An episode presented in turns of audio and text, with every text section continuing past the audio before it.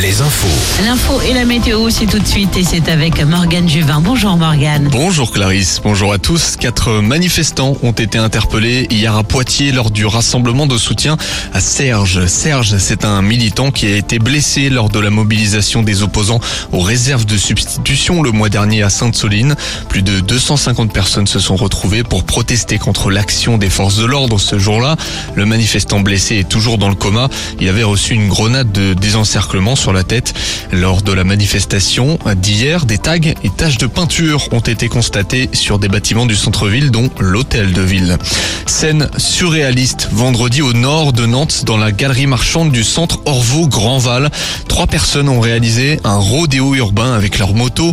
Ils ont traversé la galerie en se filmant.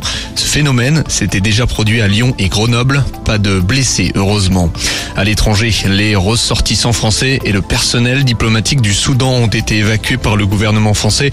Cela fait suite au combat à répétition depuis deux semaines. Le président américain Joe Biden avait annoncé l'évacuation de son personnel diplomatique à Khartoum hier soir. Au Soudan, la guerre fait rage et des centaines de personnes sont mortes. Les violences ont éclaté le 15 avril entre l'armée d'un général et son adjoint devenu rival, commandant de paramilitaires. La pression monte sur les pelouses de football à 7 matchs de la fin de saison de Ligue 1. Ce dimanche, Nantes reçoit 3 à 15h, 3 qui se classe 18e, Nantes 15e. Brest, juste derrière les Nantais, joue chez l'avant-dernier Ajaccio.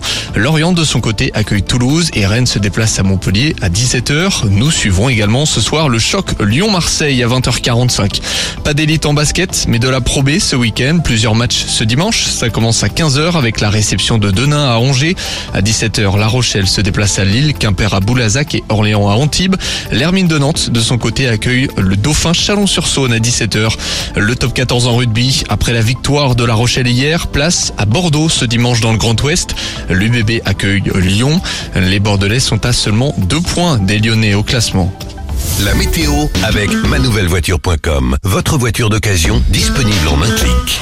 Dimanche pluvieux dans nos régions. On observe des averses en ce moment en Loire-Atlantique, en Vendée, en Bretagne et autour de Bordeaux. Pas d'amélioration cet après-midi. Des orages pourront être